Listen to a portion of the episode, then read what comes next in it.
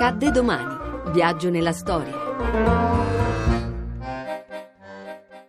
17 luglio 1955 apre Disneyland.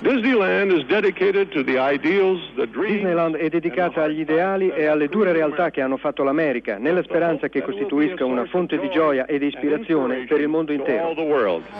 Da tempo Walt Disney, il re indiscusso dei cartoni animati, progettava la costruzione di un parco di Topolino per far rivivere la magia dei suoi personaggi trasformati in realtà. Disney decide quindi di acquistare un terreno presso Anaheim, una città situata a circa 30 km a sud di Los Angeles. Nel 1954 iniziano i lavori di costruzione che vengono completati l'anno seguente e che costano complessivamente 17 milioni di dollari. Disneyland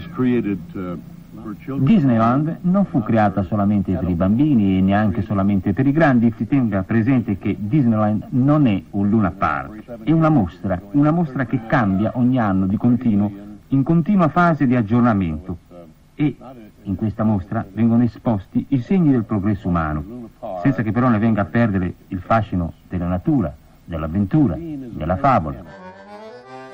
Il giorno dell'inaugurazione, conosciuto come il giorno nero di Disneyland, è caratterizzato da molti problemi tecnici e da una grave carenza d'acqua potabile.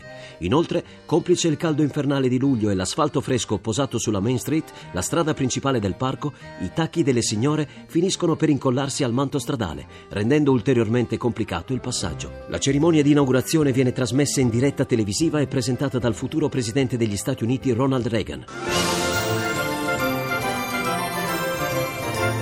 Parco ottiene subito un clamoroso successo e negli anni viene visitato da 500 milioni di persone. Al centro si trova il celebre castello della Bella Addormentata, ispirato ad un castello bavarese del XIX secolo che si trova in Germania, con tanto di ponte levatoio. Al suo interno è possibile incontrare moltissime comparse di Topolino, Paperino ed altri personaggi Disney.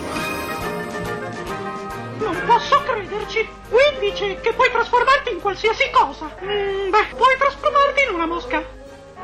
Ah, ma non vorrei una mosca. Perché?